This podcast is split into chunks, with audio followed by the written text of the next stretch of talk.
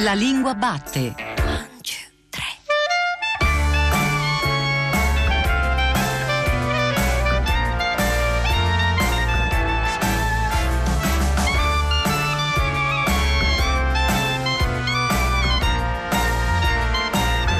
Scrivere tracciare sulla carta o su altra superficie adatta i segni grafici appartenenti a un dato sistema di scrittura e che convenzionalmente rappresentano fonemi, parole, idee, pensieri, numeri, in modo che possano poi essere interpretati mediante la lettura di chi quel sistema conosca.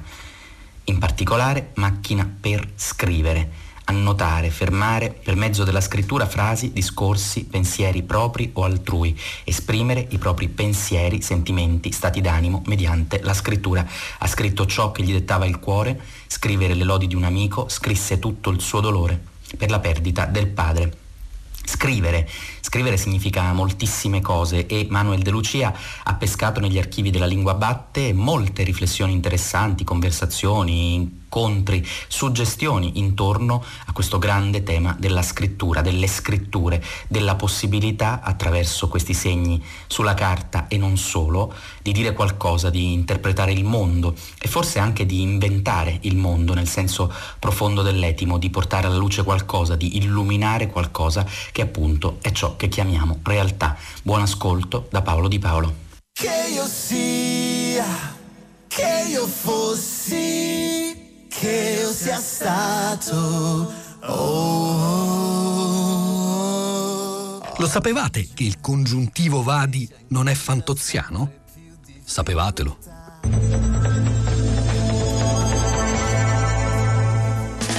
Fino a un secolo fa si poteva tranquillamente dire e scrivere che tu abbi o facci, sii, vadi e così via.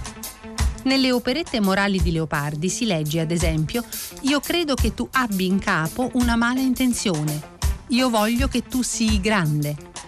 Molte grammatiche ottocentesche consideravano ancora queste forme come le più corrette, basandosi sul modello dei classici del Trecento. Perché non ti facci maraviglia, Dante, ove che tu vadi, Boccaccio. Certo, non bisogna mai dimenticare che la lingua cambia nel tempo e cambia ciò che si può considerare giusto e sbagliato. I precedenti illustri, dunque, non giustificano il senatore Lorenzo Bodega, che, intervenendo in Parlamento, ha detto lo scorso anno non ci precludiamo la speranza che l'esito del vertice europeo segui l'atteso cambio di rotta o l'allora sindaco di Roma Gianni Alemanno che, parlando nell'aula magna del liceo Giulio Cesare, si lasciò sfuggire uno spero vi servi. Scrittura creativa, fico! Ti puoi inventare un mondo in cui fare quello che ti pare. Anche essere il capitano di una nave a caccia di una balena bianca. Ma non credo che sarebbe un successo. E che importa? Ho una valanga di altre storie in testa. Abbiamo chiesto a due scrittori molto esperti di lezioni di scrittura, entrambi ne tengono con eh, frequenza, di aiutarci a capire un po' meglio a proposito di questo misterioso apprendistato. Sono Vanni Santoni, scrittore, romanziere, eh, molto attivo nel mm, campo editoriale, appena pubblicato per Minimum Fax La scrittura non si insegna, è proprio da questo paradosso che partiamo. E Giacomo Papi, eh, suo è il bestseller dello scorso anno, Il censimento dei radical chic per Feltrinelli, ha curato insieme a Davide Borgna il manuale di istruzioni della scuola Belleville, scuola di scrittura che coordina a Milano. Sentirete in sequenza le risposte di Santoni e di Papi e appunto partiamo con la prima domanda che si apre proprio sul paradosso, insegnare a scrivere non è realmente possibile, ma come si maneggia questo paradosso una volta che appunto uno si trova a fare lezioni di scrittura? Chiaramente la scelta di questo titolo vuole stimolare la contraddizione o il paradosso. Però non è soltanto provocatorio l'intento, perché io credo effettivamente che non si possa insegnare scrittura nel senso che intendono molti manuali che si possono trovare nello scaffale in cui probabilmente finirà anche la scrittura non si insegna. Questo perché le esigenze di un libro, di un romanzo, di un libro di racconti, di un testo di non fiction narrativa, ma se vogliamo anche di un saggio.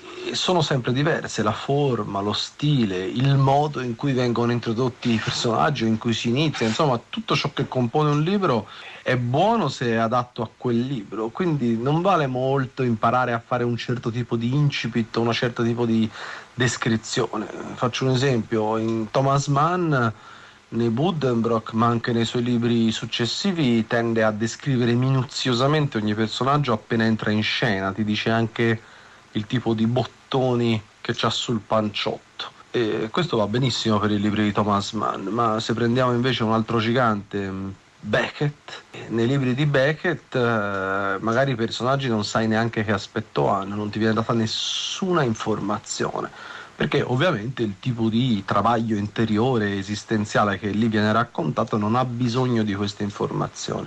Di conseguenza io ho sviluppato la convinzione che non si possa, ma soprattutto non si debba insegnare tecniche, ma piuttosto si debba e si possa insegnare a pensare come uno scrittore, a leggere come uno scrittore, il che significa innanzitutto di solito leggere di più e più a fondo, ma poi anche imparare a costruire dei percorsi di lettura che alimentino la nostra scrittura e che si possa insegnare a tenere una disciplina nella scrittura perché a volte vedo degli aspiranti che non riescono a finire il libro, che si fermano per mesi e non sanno più come rientrare. E è vero che se ci si ferma per mesi rientrare è difficile anche perché c'è molta esperienza e poi si può insegnare a non avere fretta di pubblicare ma cercare prima di trovare una voce, qualcosa da dire, il modo di dirlo e quindi entrare in contatto con la cosiddetta società letteraria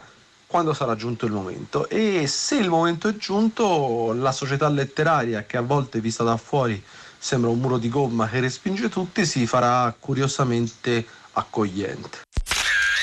Intanto buongiorno a tutti gli ascoltatori e le ascoltatrici della lingua batte. Quella che non si può insegnare è la creatività, a mio avviso, si può insegnare la tecnica per tirarla fuori e per riconoscerla.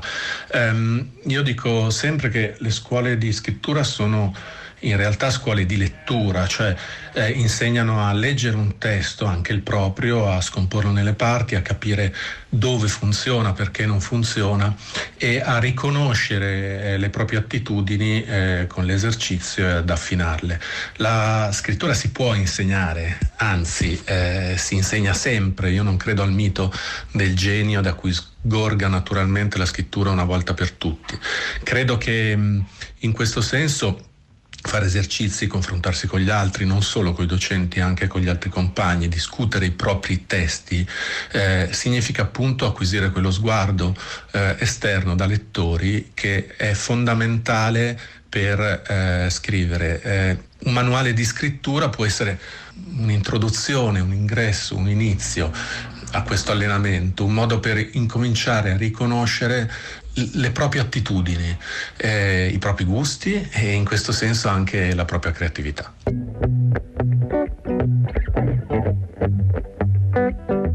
Che rapporto c'è, eh, Vanni Santoni e Giacomo Papi, tra l'istituzione e il rispetto di eventuali regole e la trasgressione, che invece spesso è poi indice di originalità? Questo è un bel punto perché si ricollega anche a una frase di Giovanni Raboni che ho citato nell'introduzione. Raboni dice le regole si insegnano ma la scrittura letteraria nasce proprio dalla trasgressione di quelle stesse regole. Lo stile nasce dall'esclusione.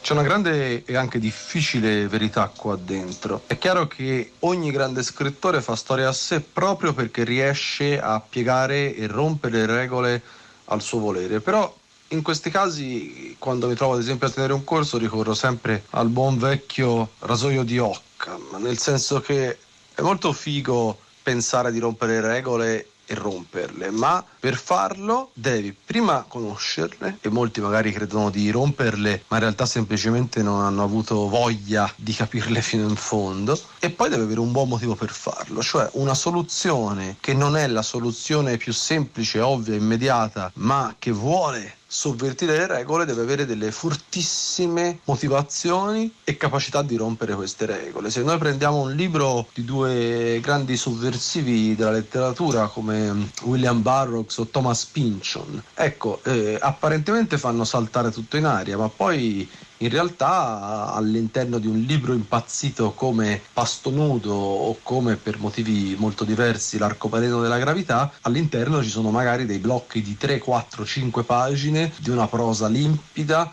perfetta e scritta nella piena consapevolezza di tutti i i riferimenti, perché poi in realtà la scrittura si basa sempre su, su, ciò che è stato scritto prima, forse anche più di altre arti, i canoni esistono in tutte le arti, ma nella scrittura davvero quando si scrive un libro o anche un racconto o anche semplicemente una piccola prosa, si è seduti su una ziggurat fatta da tutti i libri che sono stati scritti prima e quindi prima di poter rompere le regole bisogna conoscerne un numero sufficiente e in letteratura sono tante.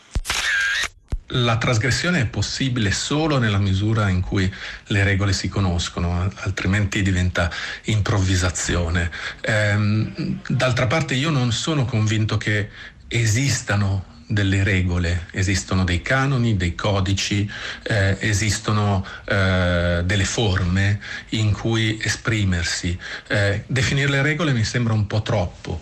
Scrivere significa è prima di tutto una tecnica, non si può camminare se non si sa camminare. Eh, eh, camminare bene però è una questione di, di, di, di esercizio e, e di, attenzione.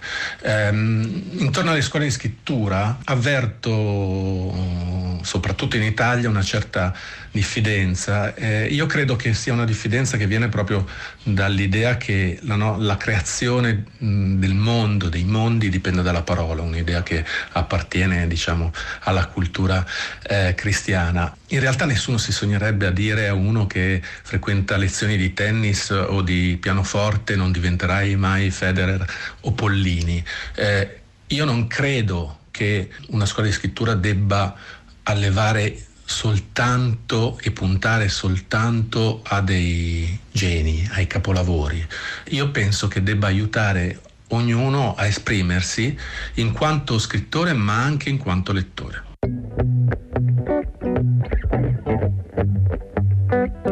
Vanni Santoni, Giacomo Papi, che sentimento della lingua vi pare abbiano gli studenti di scrittura, gli aspiranti scrittori che vi capita di incontrare? Beh, direi poco. Prima ancora di valutare il tipo di sentimento della lingua, la prima riflessione che mi viene da fare è che tra gli aspiranti scrittori c'è poco sentimento della lingua, si tende ormai ad acquisirlo più tardi, forse prima era una premessa Oggi è un tipo di riflessione che vedo viene fatta dopo, a volte viene addirittura fatta da persone che arrivano o cercano di fare il secondo libro.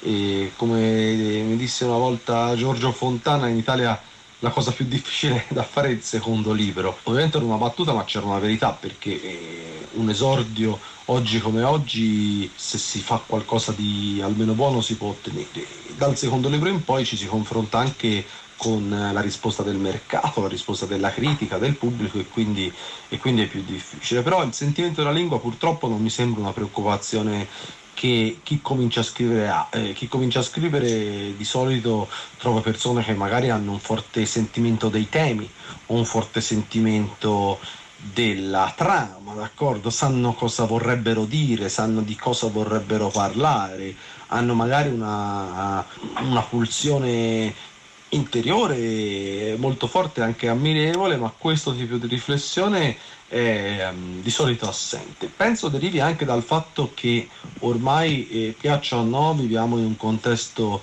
di Weltliteratur totale, cioè mh, mm, ci abbeveriamo da fonti eh, fra le quali quella italiana non è necessariamente dominante, il che per la maggior parte delle persone significa leggere molti libri in traduzione e quindi avere il sentimento della lingua dei traduttori che è diverso sia dal sentimento della lingua italiana che da quello francese o tedesco o cinese originario e quindi di questo si tende a preoccuparsene più tardi. E dall'altro lato penso che questo non sia un bene ma possa anche non essere necessariamente un male, magari avremo eh, degli scrittori che eh, sviluppano un certo tipo di rapporto con la lingua solo successivamente. Noi magari leggeremo solo i loro libri eh, successivi. Forse quello che è cambiato, a parte le battute, è l'ordine degli eventi che portano oggi alla formazione di uno scrittore, ma non dubito che poi quando si arriva in fondo, cioè quando quello scrittore sarà morto, sepolto e saranno passati magari 20 anni dal suo ultimo libro, ciò che vale passerà. Non importa se magari quello scrittore da giovane era un po' più ingenuo dei suoi predecessori. Il sentimento della lingua varia tantissimo a seconda delle persone, ci sono persone che hanno un sentimento della lingua ma diciamo eh, è ancora inespresso o comunque ehm, sotterrato eh, all'interno di, di, di, di, altri registri, di registri più ampi o più stretti o spesso che, che non riesce a emergere proprio perché non c'è la, l'attenzione la, e le competenze per farla emergere. Noi abbiamo cercato eh, di continuare il, da un lato il lavoro che facciamo alla scuola Belleville tutti i giorni con i corsi, con questo manuale e contemporaneamente di introdurlo, cioè questo manuale rappresenta anche come dire, un modo di fare ordine in tutto quello che è stato detto a lezione in questi cinque anni da, da, dai nostri insegnanti che sono da Walter City a Marcello Fois, a Simona Vinci in questo periodo, a Giorgio Fontana, mm, Rossari, insomma non vorrei fare torto a nessuno. Quindi era un modo un po' di fare ordine e di dare agli studenti che frequentano la scuola uno strumento per eh, avvicinarsi alla scrittura e a tutte le persone che invece sono interessati a, a riflettere su come funziona un testo narrativo, un testo per, eh, per, per capire meglio. Proprio per questo in fondo a ogni capitolo eh, abbiamo costruito degli esercizi eh, anche in forma di gioco, in modo da potersi avvicinare al, alla propria espressione. Ripeto, eh, la creatività esiste, ma è qualcosa che non si può insegnare. Si può insegnare la tecnica e la tecnica però è l'unica strada possibile per arrivare a esprimere la propria creatività.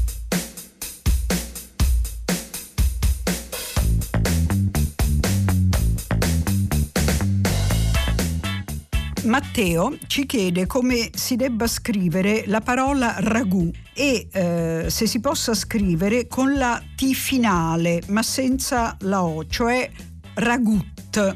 Per rispondergli bisogna ripercorrere brevemente la storia della parola, che indica, lo dico solo per chi l'avesse dimenticato momentaneamente, il condimento che si prepara cuocendo a fuoco lento carne, pomodoro, cipolla, aromi vari che variano a seconda degli usi regionali, tanto che si parla di ragù bolognese o ragù napoletano a seconda della composizione. Stiamo parlando di una parola francese, ora la pronuncio esattamente come si scrive, cioè ragout, che a sua volta era derivata dal verbo ragoûter, che derivava da gu gusto.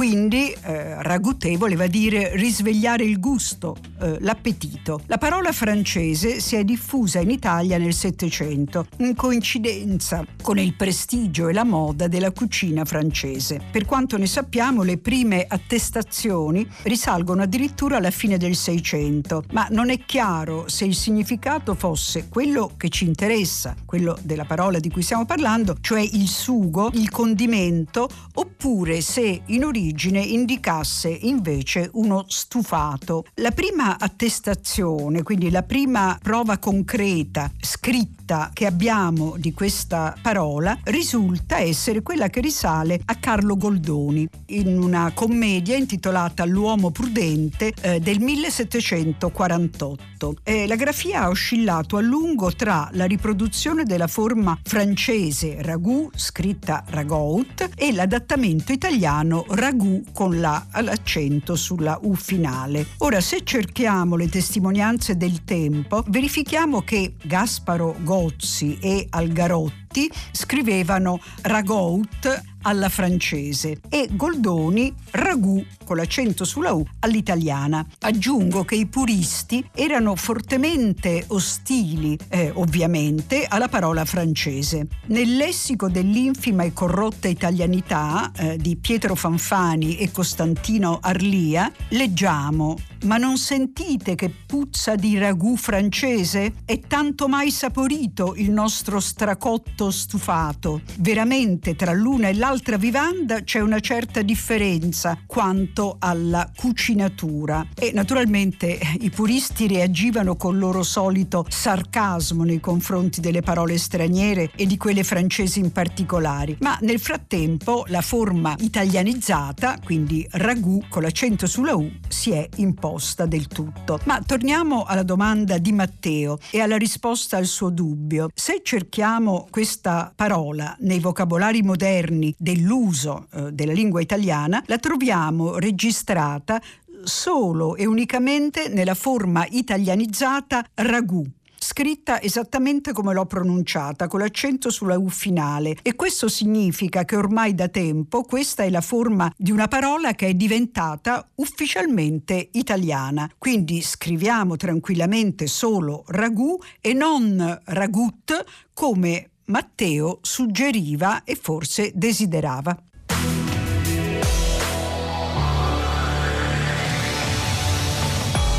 Il noir in origine è un romanzo d'atmosfera, naturalmente d'atmosfera cupa, d'atmosfera di tensione, un romanzo diciamo che ama assai più gli angoli bui che la luce.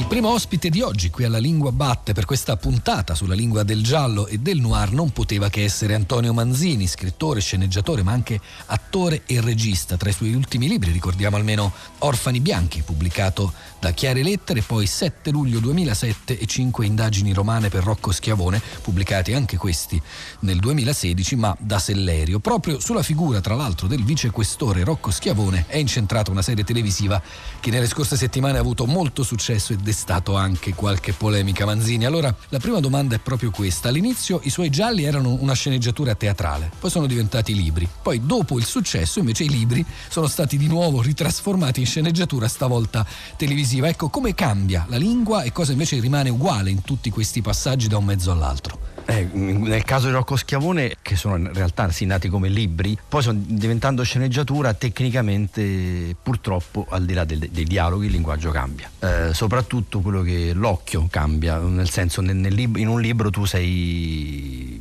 a me, almeno a me, piace raccontare l'ambiente in cui si svolge l'azione, qualsiasi esso sia, mi piace descrivere gli odori, i sapori, per cui la lingua è il veicolo principale per dare al lettore la sensazione di essere anche lui in quella situazione, in quella stanza, in mezzo a quelle persone, con quelle puzze o quegli odori. Purtroppo il linguaggio della sceneggiatura è un linguaggio di suggerimenti, ossia tu dici al regista più o meno la stanza è fatta così e così e così, succede questo, questo e questo, e poi i dialoghi invece sono l'unica parte, diciamo, letteraria del eh, in realtà la sceneggiatura è una, una, chiamiamola letteratura tecnica, non so se si può chiamare così. L'unico problema è che odori e sapori non passano neanche no, attraverso le scenografie, non c'è niente lì, da fare. Lì deve essere bravo il regista a evocarli. E infatti la cosa più bella è che quando lo sceneggiatore arriva a un punto morto dice vabbè qua ci pensa il regista, perché non sa, non sa più come andare avanti e passa il testimone. Tra l'altro, dicevamo prima di queste polemiche intorno al personaggio di Schiavone, molte probabilmente sono nate proprio dalla diversa abitudine che ha il lettore di gialli e lo spettatore televisivo di prima serata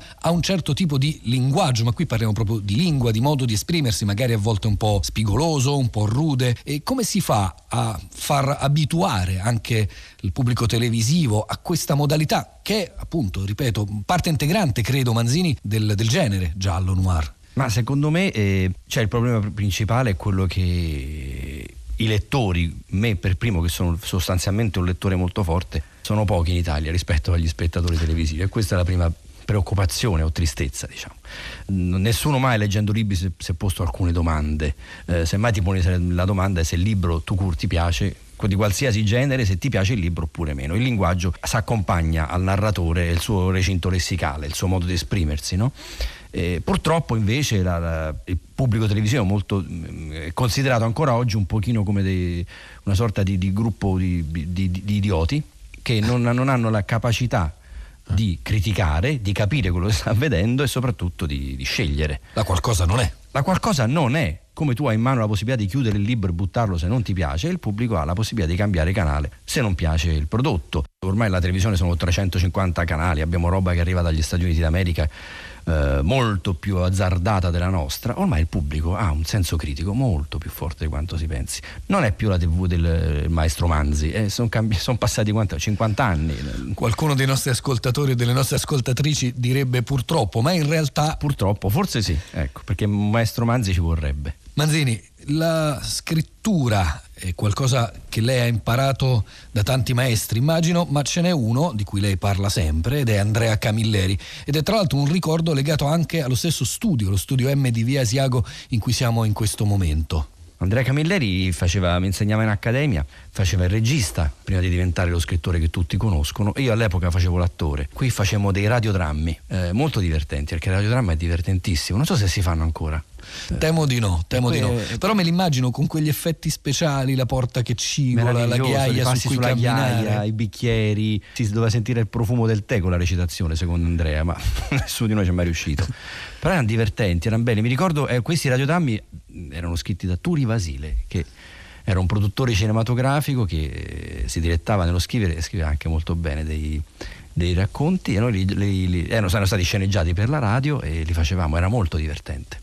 A proposito di Camilleri e del Montalbano anche televisivo, ma a proposito anche dei vecchietti di Malvaldi, del commissario Ricciardi, di De Giovanni, ormai da noi in Italia al centro della lingua del poliziesco c'è il dialetto, c'è comunque la dialettalità. E questo legame è un legame che porta qualche cosa in più o toglie qualche cosa al giallo italiano, al noir italiano rispetto a quello internazionale, cioè sostanzialmente in lingua inglese? Secondo me porta non soltanto al, al noir, eh, ma porta proprio alla narrativa in generale. Il dialetto è una lingua viva, è una lingua piena di ricchezze. Spesso ci sono dei termini dialettali che quante volte si sente dire ma non saprei tradurtelo in italiano, no? Ed è vero, perché vengono boh, dall'esperienza, da anni, da centinaia di anni in cui quella parola è stata quella perché monomatopeicamente, oppure perché ci assomigliava boh, il suo, non lo so, la forma, l'immagine che suscitava e, e, e diventa difficile tradurla in italiano. Questo però vuol dire ricchezza, non vuol dire freno, anche perché forse eh, tu mi insegni che sei molto più colto di me, tutto sommato l'italiano nasce da un dialetto.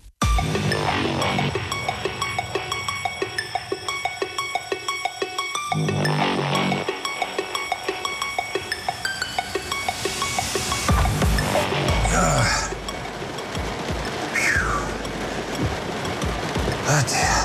Così all'improvviso. Eh.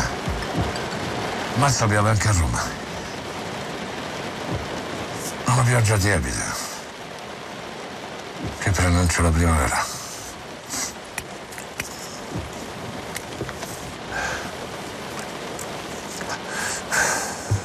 Un po' ti giri, ti accorgi che le donne se ne sono già accorte. Che è primavera. Esci di casa e vedi tutti i colori vestiti. Tu devi stare solo lì. Guardare ed ammirare. Che poi all'improvviso quei colori si spengono. Come il cielo di questa cazzo di città. Così all'improvviso. La vecchiaia è terribile. Le donne non dovrebbero invecchiare mai.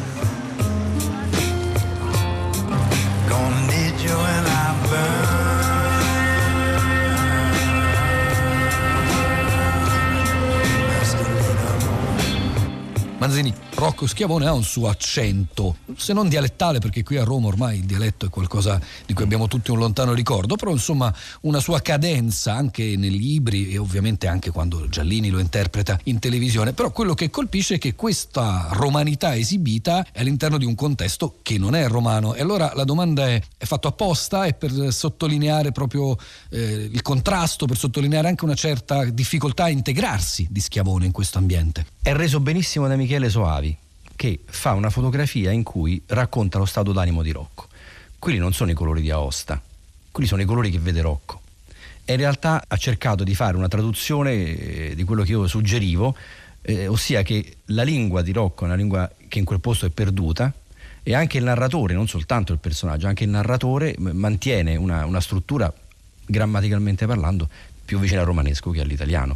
Questo l'ho sempre voluto, ci ho sempre insistito perché per me crea una dissonanza curiosa, come vedere eh, i monumenti romani ad Aosta con quella pietra strana, scura, no? È una dissonanza per noi che siamo romani, siamo abituati a vederli bianchi e splendenti e, e marmorei.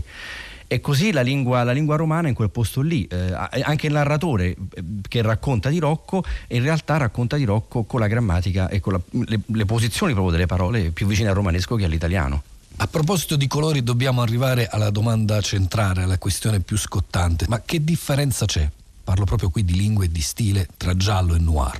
No, ne parlano due, tutti, il eh. giallo e il noir. Il giallo si dice che è una società bella, regolare, precisa, arriva il delitto che la, che la, confonde, arriva poi il detective che rimette tutto a posto e la società continua a essere bella, eh, pulita e precisa. E dormiamo tutti tranquilli. E dormiamo tutti tranquilli. Noir invece è una società sporca e schifosa, arriva il delitto e non è detto che il caos aumenti, rimane un caos e non è detto che si ritorni a, una, a, un ordine prestabilito perché questo ordine prestabilito non c'è. Io non lo so qual è la differenza. Eh, Antonio Manzini scrive gialli o noir? Io, a me piacerebbe pensare che questi sono libri che usano eh, il poliziesco, chiamiamolo così, come molla narrativa perché è più semplice per quanto mi riguarda, però in realtà per raccontare la società, quello che, quello che, vedo, il mio mondo, le persone che conosco, le, le, case in cui vado, quello che leggo sui giornali. Quindi mi piacerebbe, mi è sempre piaciuto guardare, osservare Rocco Schiavone non solo come un detective proprio poli- della polizia di Stato, ma anche un, una sorta di, adesso esagero, di detective della, della, società in cui vive. Cioè lui si, si, si cala come con lo scafandro anche dentro a, a, alle case delle persone disagiate spesso e volentieri. Sono storie sempre di ultimi più o meno quelli di Rocco Schiavone. E questo è anche un po' una forma di riscatto per la letteratura di genere che in Italia, diciamo qui da noi, è sempre stata considerata un po' degenere e non è il romanesco stavolta a no, farmi no. dire de. E c'è un pregiudizio forte nei confronti di questo tipo di letteratura, così come della fantascienza o di tanti altri tipi di generi. Come ci si muove dentro a dei confini che però sono abbastanza precisi, abbastanza delimitati, ci sono dei paletti quando si va a scrivere un racconto poliziesco. Secondo me l'unico ci sono, ci sono dei paletti ci sono, però uno se ne può anche fregare nel senso che eh, poi certo sta il rapporto con il lettore, io posso anche scrivere un racconto che mh, mm, comincia con uh, un, diciamo, un delitto, un omicidio, che non risolverò mai e mi metto a parlare d'altro è pericoloso perché il lettore si innervosisce molto perché eh, tu mi hai fatto morire la vecchia, mo mi devi dire chi è stato. E quindi in realtà i paletti sono quelli comunque per me sono sicuramente di essere onesti verso il lettore, nel senso che eh, se tu stai raccontando un giallo, sì è vero che a me poi interessa più che altro, un altro mm, situa- altre situazioni da raccontare, però se lo stai raccontando è giusto che il lettore abbia in mano le stesse armi che ha il detective gli unici veri paletti per me sono quelli. Una sfida d'armi pari. Sì, perché io mm, detesto quei, quei, libri o quei film dove a un certo punto alla fine spunta fuori uno, ecco lui è il colpevole, chi l'ha mai visto? Chi è? Non, mai, non si sa, non, non, è mai apparso, perché c'è lui? Eh, non è giusto per, per il lettore o per lo spettatore. Manzini, chiudiamo, visto che siamo ah, qui alla lingua batte, proprio sulle parole, perché Marina, la moglie di Rocco Schiavone, sì. ha o almeno aveva in alcuni libri l'abitudine di cercare ogni sera, una bella abitudine, un'abitudine che noi delle lingue batte non possiamo che salutare come un'ottima abitudine, ogni sera cercava una parola sul dizionario, a volte erano anche parole un po' strane, un po' desuete, e quella parola poi alla fine ha sempre un ruolo nella vicenda o nel descrivere lo stato d'animo del personaggio. Ecco, da dove le è venuta questa idea e poi un po' come per l'uovo e per la gallina vengono prima le storie o le parole sul dizionario? È un messaggio fra due mondi che non sono più in contatto, perché Marina non c'è più, è morta. E io non credo nell'aldilà, ma credo che parole come anche la musica siano il trade union fra dimensioni diverse. Monica Dengo, com'è nata la sua passione per la calligrafia e il lettering? Un po' per caso, a dire il vero. Eh, avevo 24 anni, stavo facendo una scuola di grafica e mm, ho fatto un piccolissimo corso e così mi sono innamorata di questa cosa che al tempo veramente non, non riuscivo bene a capire perché la stavo facendo o quale fosse il mio interesse finché non ho scoperto il legame della calligrafia con la scrittura a mano e lì si è aperto un mondo. E cosa fa precisamente appunto una calligrafa come lei? Eh, eh ho fatto tante cose, ho lavorato nell'ambito commerciale, questo quando vivevo negli Stati Uniti e quindi titoli eh, scritte appunto per la pubblicità, per uh, la grafica, il cinema o altre cose. E poi mi sono dedicata più all'insegnamento e nell'ambito dell'insegnamento eh, diciamo che lo sviluppo è stato più artistico, storico, di ricerca. E poi invece con la scrittura a mano lavoro tuttora e ho lavorato più vicino all'insegnamento nelle scuole, ai bambini, poi altri ambiti, diciamo che io sono interessata anche alla calligrafia di altre culture, um, sono un artista quindi espongo i miei lavori, ho insegnato in Giappone, in varie parti d'Europa, per cui insomma è un, è un mondo che mi ha portato in varie direzioni. La calligrafia e la scrittura a mano stanno vivendo un momento di popolarità, fioriscono scuole eh, in tutta Italia e appunto anche lei segue progetti con i bambini, ma quali sono le difficoltà trasmettere un concetto che appunto in un mondo in cui la tecnologia è il riferimento abituale, la scrittura a mano appunto diventa una cosa che si apprende, non è spontanea? Sì, è vero questa è una cosa che ancora non mi sembra sia chiara nell'ambito dell'insegnamento. C'è bisogno di capire le regole della scrittura a mano e del corsivo in particolare che è l'ultimo sviluppo della scrittura e, e, però per impararla bisogna dare delle regole, conoscere il ductus, cioè la direzione dei tratti, come si legano le lettere l'una all'altra, conoscerne la storia. In sostanza la scrittura, eh, soprattutto corsiva, che nasce in Italia nel Rinascimento, eh, ha avuto inizialmente motivazioni assolutamente pratiche. Erano gli umanisti che avevano bisogno di trascrivere questi antichi documenti e quindi scrivendo pian piano hanno unito le lettere e hanno sviluppato il corsivo. Quel corsivo dei primi umanisti è poi stato ripreso dai tipografi ed è ancora quello che leggiamo e che spesso si chiama italic nelle font. Eh, invece la scrittura a mano, la storia della scrittura a mano cambia e ad un certo punto, proprio con l'introduzione della tipografia, tende a, a diventare una cosa eh, più superficiale, ci sono abbellimenti, diciamo, svolazzi e elementi che vengono aggiunti che non hanno più una, eh, una motivazione pratica. E tutti questi elementi sono stati mantenuti nel tempo a un certo punto noi siamo passati dalla scrittura italica, che era quella appunto nata in Italia, al corsivo inglese che invece si sviluppa grazie al bulino e all'incisione su, su, una lastra di rame che ha quindi caratteristiche completamente diverse dalla manualità proprio libera della mano ed è pieno di svolazzi. Ecco, questo corsivo inglese mm, ce lo siamo portati dietro con vari, vari cambiamenti, ma tutto sommato è la scrittura che ancora oggi si insegna a scuola. Pensavo ad una favola che si racconta in Egitto. Un demone di nome Teutre andò a trovare il re Tamus per metterlo al corrente eh, delle arti che aveva inventato ed invitarlo a farne partecipi gli egiziani. Gli parlò della numerazione, del calcolo, della geometria, dell'astronomia, del trick-track e dei dadi e poi arrivò alla scrittura. La pratica della scrittura, disse il demone, svilupperà la conoscenza e rinforzerà la memoria dei tuoi sudditi. Questa è la mia più bella invenzione ed essa vi porterà alla scienza. Benissimo, disse il re, ma se tu, Teute, sei capace di creare delle nuove arti, io sono capace di prevedere cosa succederà se si praticassero. Posso dunque dirti che la scrittura darà un risultato completamente diverso da quello che immagini. Gli uomini, confidando nella scrittura, non ricercheranno più i loro ricordi nel profondo di loro stessi, tralasceranno ad affidarsi alla memoria e perderanno così molto del loro sapere.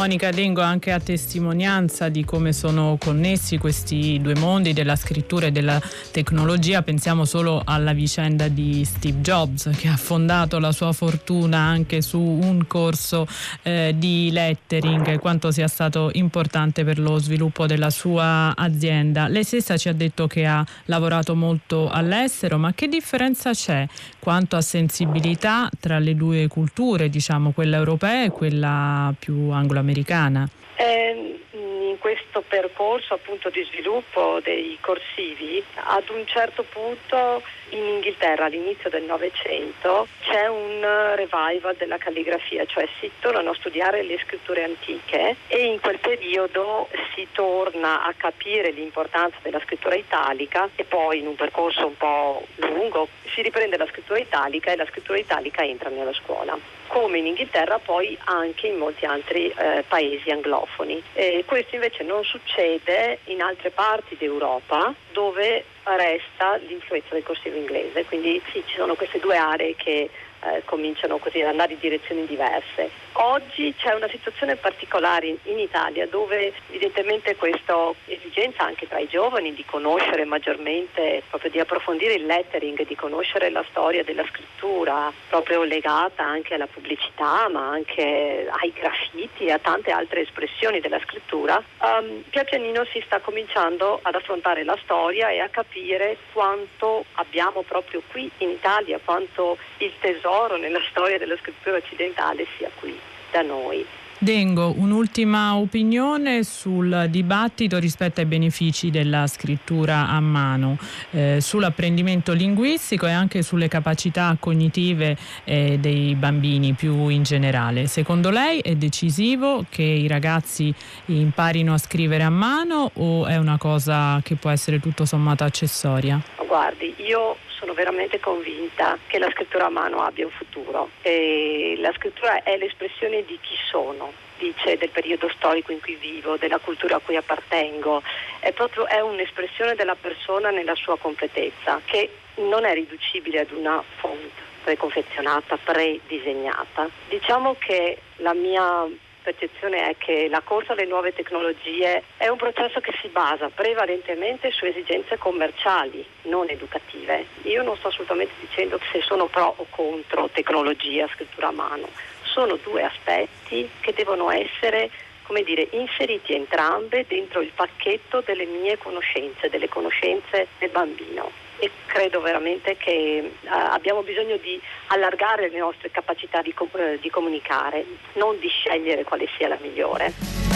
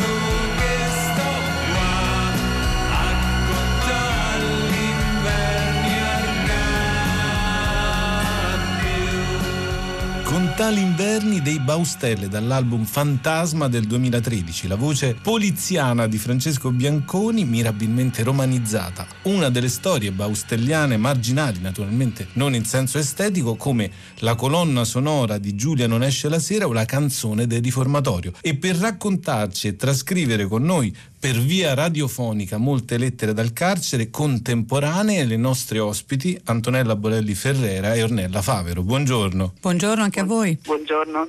Antonella Bolelli Ferrera è giornalista, scrittrice e conduttrice radiofonica. Ha scritto tra l'altro Border Life e inquiete storie di artiste sublimi e femmine dannate. Ideatrice e curatrice del premio Goliarda Sapienza Racconti dal carcere e curatrice dei libri di racconti nati dal premio. Volete sapere chi sono io? Siamo noi, siamo in tanti, ma la vita, il giardino di cemento armato, all'inferno fa freddo e ultimo uscito per Giulio Perrone editore avrei voluto un'altra vita. Ornella Favero è giornalista e scrittrice. Nel 1997 ha dato vita insieme a un gruppo di detenuti alla rivista Ristretti Orizzonti, di cui è direttrice e che è una rivista realizzata nella casa di reclusione di Padova. È responsabile del centro di documentazione Due Palazzi e ha curato le pubblicazioni di Ristretti Orizzonti, Donne in sospeso, L'amore a tempo di galera, I buoni dentro, i cattivi fuori, Ragazzini e ragazzacci, Parole in libertà tra carcere e scuola, Spezzare la catena del male. Nel 2017 ha pubblicato per le edizioni Gruppo Abele il libro Cattivi per sempre, voci dalle carceri, viaggio nei circuiti di alta sicurezza. Ecco, eh, Antonella Bolelli vuole raccontarci il premio Goliarda Sapienza? Eh, sì, eh, dunque il premio Goliarda Sapienza nasce nel 2010. L'idea mi venne durante proprio eh, la preparazione di una puntata radiofonica proprio per Radio 3 in cui mi imbattei in Goliarda Sapienza, e una scrittrice che allora era semisconosciuta qui in Italia e che aveva vissuto un breve periodo di carcerazione e da quel periodo nacque eh, questo romanzo breve L'Università di Re Bibbia che eh, mi colpì moltissimo e pensai che insomma comunque fu per lei uno, una buona occasione perché nessuno voleva mai pubblicarle niente e fu quella l'occasione in cui invece un editore accettò di pubblicarle questo libro. Allora dissi perché non dare questa opportunità anche ad altre persone sconosciute che si trovano in carcere e così cominciò questa avventura. La particolarità del premio Goliarda Sapienza è quella di coinvolgere le persone detenute ma di abbinare loro in qualità di tutor dei grandi scrittori e in questi dieci anni tutti i grandi scrittori italiani praticamente hanno partecipato a questo progetto. Sì, e tra l'altro io mi sono appuntato un incipit che è quello che dà il titolo all'ultimo libro ed è un incipit fulminante. Te la senti? chiese lui, risoluto come sempre. Sì, papà, risposi, avrei voluto un'altra vita, ma non avevo scelta, lo dovevo fare. Quindi è proprio anche dal punto di vista estetico che noi racconteremo questa esperienza. Ma Favero, lei è direttrice di Ristretti Orizzonti, si parla di estetica. Quello che lei fa è questo sito di cultura e informazione dal carcere ed è una realtà anche linguistica e letteraria. Eh, sì, cioè diciamo che al centro proprio la scrittura, il racconto di sé, la testimonianza. E anche perché noi crediamo che anche in questo momento in cui è così respingente la società, diciamo, il racconto di sé, la persona che affronta la propria storia, la, il modo in cui è arrivata al reato così e ha il coraggio di parlarne, di affrontarla anche pubblicamente, è eh, l'unica strada forse per eh, in qualche modo creare dei ponti con la società esterna. Tra l'altro questo tipo di scrittura e di racconto di sé è centrale nel progetto che noi abbiamo con le scuole, ne portiamo migliaia di studenti in carcere e fuori alcune persone detenute a raccontare e io vedo che eh, raccontare come si può arrivare al reato è fondamentale perché poi sentire il racconto di sé, leggere storie di persone che sono storie a volte di scivolamenti, di piccoli passi in direzione sbagliata, di bivi a cui si fa una scelta, una piccola scelta sbagliata che poi finisce per trascinarti, portarti dentro un disastro. Ecco appunto una piccola scelta sbagliata, Favero.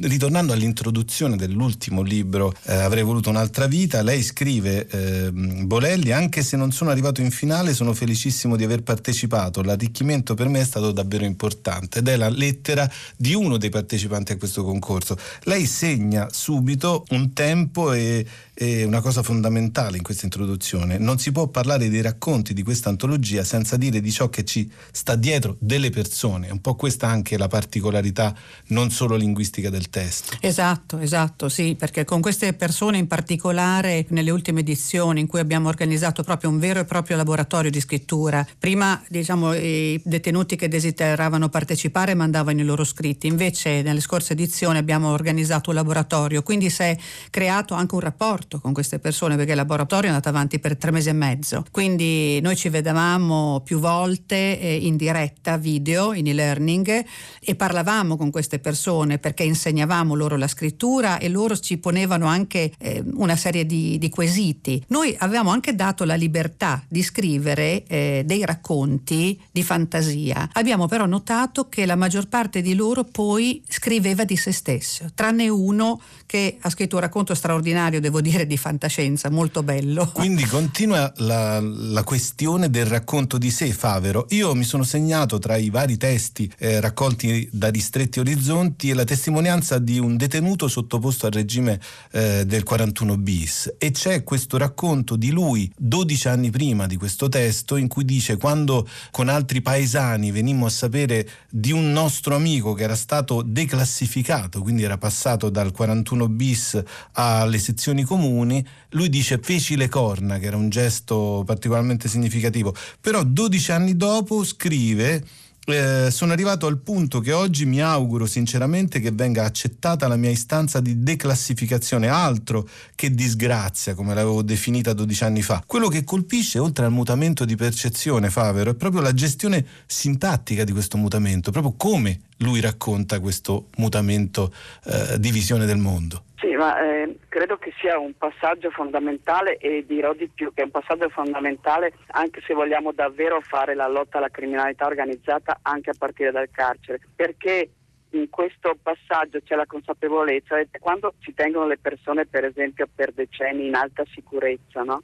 diventa quasi uno status quindi eh, l'allontanamento dalle organizzazioni criminali di appartenenza è molto difficile quando le persone sono prima chiuse in un regime come il 41 bis in cui non comunicano con nessuno e poi passano in alta sicurezza e stanno tra di loro e dialogano solo con i loro simili, con persone che hanno fatto scelte analoghe. Prendere le distanze da quel passato è impossibile. Io invece oggi sperimento esattamente questo, un cambio di linguaggio, di, eh, di eh, mentalità. Di, proprio perché è stato permesso ad alcuni di loro di confrontarsi, di aprire un confronto con la società che è importante, un passaggio importante. Di respirare la stessa aria d'un secondino non mi va. Perciò ho deciso di rinunciare alla mia ora di libertà. Se c'è qualcosa da spartire, tra un prigioniero e il suo piantone, che non sia l'aria di quel cortile, voglio soltanto che sia prigione, che non sia l'aria di quel cortile, voglio soltanto che sia prigione. È cominciata un'ora prima e un'ora dopo era già finita. Ho visto gente venire sola e poi insieme verso l'uscita. Non mi aspettavo un vostro errore, uomini e donne di tribunale. Se fossi stato al vostro posto, ma al vostro posto non ci so stare. Se fossi stato al vostro posto, ma al vostro posto non ci so stare. Bolelli, eh, quando lei parla nel, nell'ultimo libro dei detenuti scrittori, scrive questa cosa paradossale ma sia eticamente che esteticamente corretta, cioè eh, la questione della lettura. Sono donne e uomini che si sono calati nei panni dello scrittore. Poi scrive: I più avvantaggiati sono stati i detenuti di lungo corso perché i molti anni di carcerazione e la prospettiva di tornare chissà quando in libertà li hanno avvicinati da tempo alla lettura primo indispensabile passo verso la scrittura. Ecco, ci si dimentica spesso che la lettura è fondamentale per qualsiasi scrittore. Certo, la, la, scrittura e la lettura vanno avanti di pari passo. Può esistere soltanto la lettura, ma la scrittura senza la lettura no. E quindi le persone che eh, sono detenute da, da molti anni, che hanno appunto una prospettiva molto lunga davanti, cominciano ad approcciare la, la lettura come passatempo probabilmente inizialmente, poi si appassionano e evidentemente in loro prende il via una, un processo virtuoso che li porta a ragionare molti cominciano ad avere voglia di buttare giù qualcosa, poi nascono i concorsi, i laboratori, cominciano a scrivere e man mano che scrivono e quindi si esercitano perché la scrittura è un mestiere, quindi va coltivato quotidianamente. La madrina del premio Goliarda Sapienza, Dacia Maraini, lo dice sempre, è un mestiere, non è che uno si inventa così. Tutti i giorni bisogna applicarsi e darsi delle regole. Quindi man mano che scrivono quotidianamente e continuano a leggere, cominciano ad attingere dagli, dagli scrittori e io ho visto insomma de, dei risultati straordinari in alcuni casi, proprio anche i grandi tutor che con noi si occupano eh, di, di, di, editing di questi racconti eh, rimangono sbalorditi. E questo lo posso testimoniare anche io da lettore eh. che mi sono trovato mm. proprio per parlare con voi eh, a, a leggere una serie di racconti straordinari, questo lo posso davvero confermare. Favero, tra le recensioni letterarie, si parlava di lettura, ma tra le recensioni letterarie di Ristretti Orizzonti, una in particolare mi ha colpito, di un autore che si definisce un albanese che è venuto in Italia a rompere le scatole, che ha commesso un reato, è in galera da più di dieci anni e che nella recensione scrive voglio gridare che almeno io non sono come loro, come i vari Winshaw. Perché? Perché ha recensito la famiglia Winshaw di Jonathan Coe e partendo dai vari Henry Winshaw che continuano a impedire che il denaro dei ricchi sia speso per far funzionare le scuole, i trasporti e gli ospedali pubblici. Mi ha colpito perché io mi ricordo che nella prima lettura di questo libro di Jonathan Coe mi segnai una domanda che il protagonista fa. È stata la signora Thatcher a uccidere mio padre? Ecco, e, e tutti i rilievi che questo recensore letterario fa con dovizia di particolari sono straordinariamente calzanti. Ma come si fa a trovare la giusta grammatica per evitare quello che anche lui chiama il pericolo del vittimismo Favero dialogando col risentimento giusto di questo autore. Come si fa a mediare le due cose? Perché quello che lui dice contro la signora Thatcher è vero. Sì, è la, è la, stessa cosa di come si fa, per esempio, poi a parlare di sé senza far diventare la scrittura una forma di sfogatoio, appunto, e di farci diventare capovolgere la situazione e diventare vittime, ma forse si fa proprio eh, in questo modo, cioè con la lettura e con la scrittura credo che sia una, siano le tappe fondamentali per uscire da questa logica. Perché guarda, il carcere com'è oggi è esattamente un luogo in cui tu entri, hai commesso un reato, sei colpevole, ma nel secondo giorno di carcerazione cominci a sentirti vittima. Ecco, una critica non vittimistica è quella che leggiamo in un racconto sui generi, se lo accennava prima eh, Antonella Bolelli.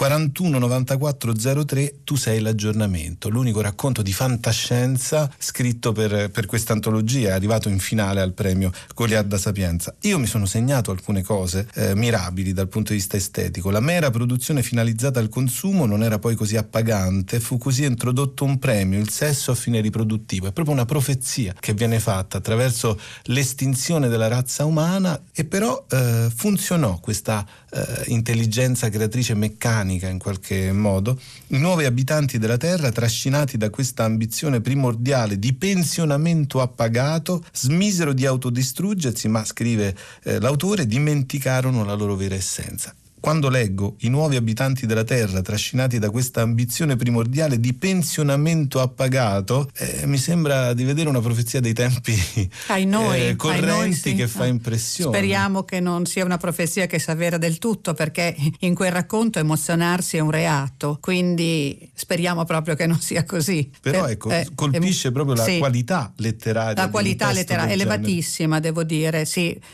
secondo me anche era il racconto meglio scritto di quel gruppo, però il fatto che fosse di fantascienza probabilmente ha emozionato un pochino meno la giuria. Ecco Favero, leggendo ricordi in tempo reale, un racconto che tra l'altro è stato primo classificato nel concorso letterario Parole oltre il muro di qualche tempo fa, insieme all'occorrenza di ricordi, appunto questo racconto di sé, c'è uno scontro anche linguistico tra i propri ricordi e i ricordi della periferia, del giubbotto di marca sfilato a qualche paninaro, denaro, dell'abbigliamento per giovani figli di papà. Ecco, quello che emerge alla fine, lo citiamo spesso qui la lingua batte, sono dei versi di Brecht. Dopo l'ultima guerra tra i vincitori faceva la fame solo la povera gente, tra i vinti faceva la fame solo la povera gente ugualmente. Questo è un motivo di partenza che ricorre nei testi, Favero. Sì, ehm, ricorre in alcuni testi, anche se io sono molto attenta su questo, ad andare a fondo, ad aprire una discussione seria, perché, perché eh, a volte sono anche eh, dire, atteggiamenti autogiustificatori che poi non funzionano. Alla fine insomma, a me piace che poi si arrivi alla consapevolezza insomma, delle scelte fatte. Quindi per noi sono temi centrali, per esempio, anche per, per un atteggiamento critico su questo, per non fermarsi al, al, farsi compiangere per le difficoltà incontrate da ragazzi o cose del genere.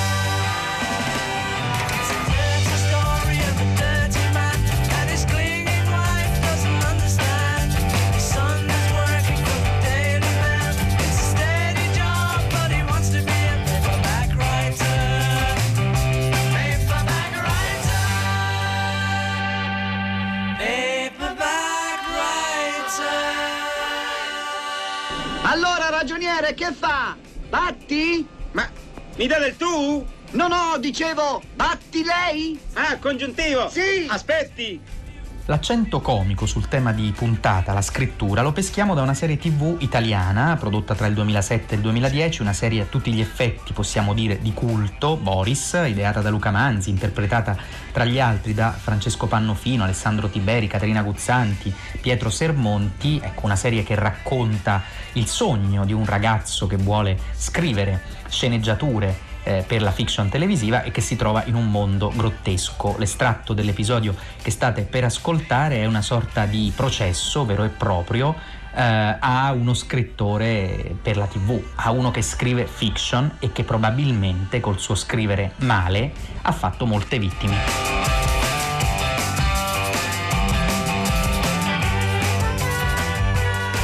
Ci vuole dire quando ha cominciato? Erano i primi anni 90 e eravamo tanti. Molti di noi forse neanche si rendevano conto di quello che stavano facendo. Assai soldi facili e la quasi certezza dell'impunità ci, hanno spinto a fare cose terribili. Quali sono le fiction di cui oggi più si pente?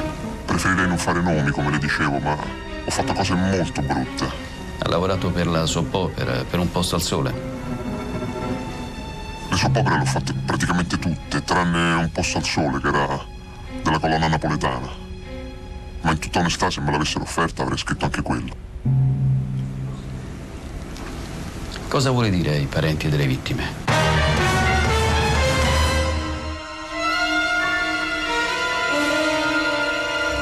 Non, non posso chiedere loro di perdonarmi. Sono cose che uno si porta dietro per tutta la vita, con cui è giusto fare i conti fino in fondo. E cosa vuole dire ai giovani per far sì che non commettano gli errori che lei e molti suoi colleghi hanno commesso tanti anni fa? Non lo so, di, di individuare un limite, di, di, di, non raschiare il fondo del barile, di non andare mai oltre la terza stagione, di non rassegnarsi al brutto.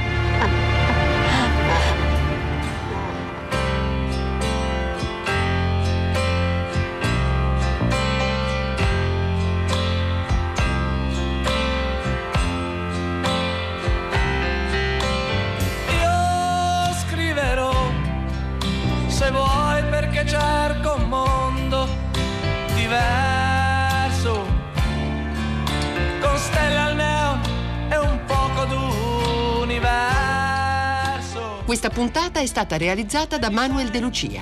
Per scriverci l'indirizzo di posta elettronica è lalinguabatte-chiocciolarai.it. Su Facebook cercate La Lingua Batte trattino Radio 3. Per riascoltare e scaricare le puntate ci trovate su Rai Play Radio.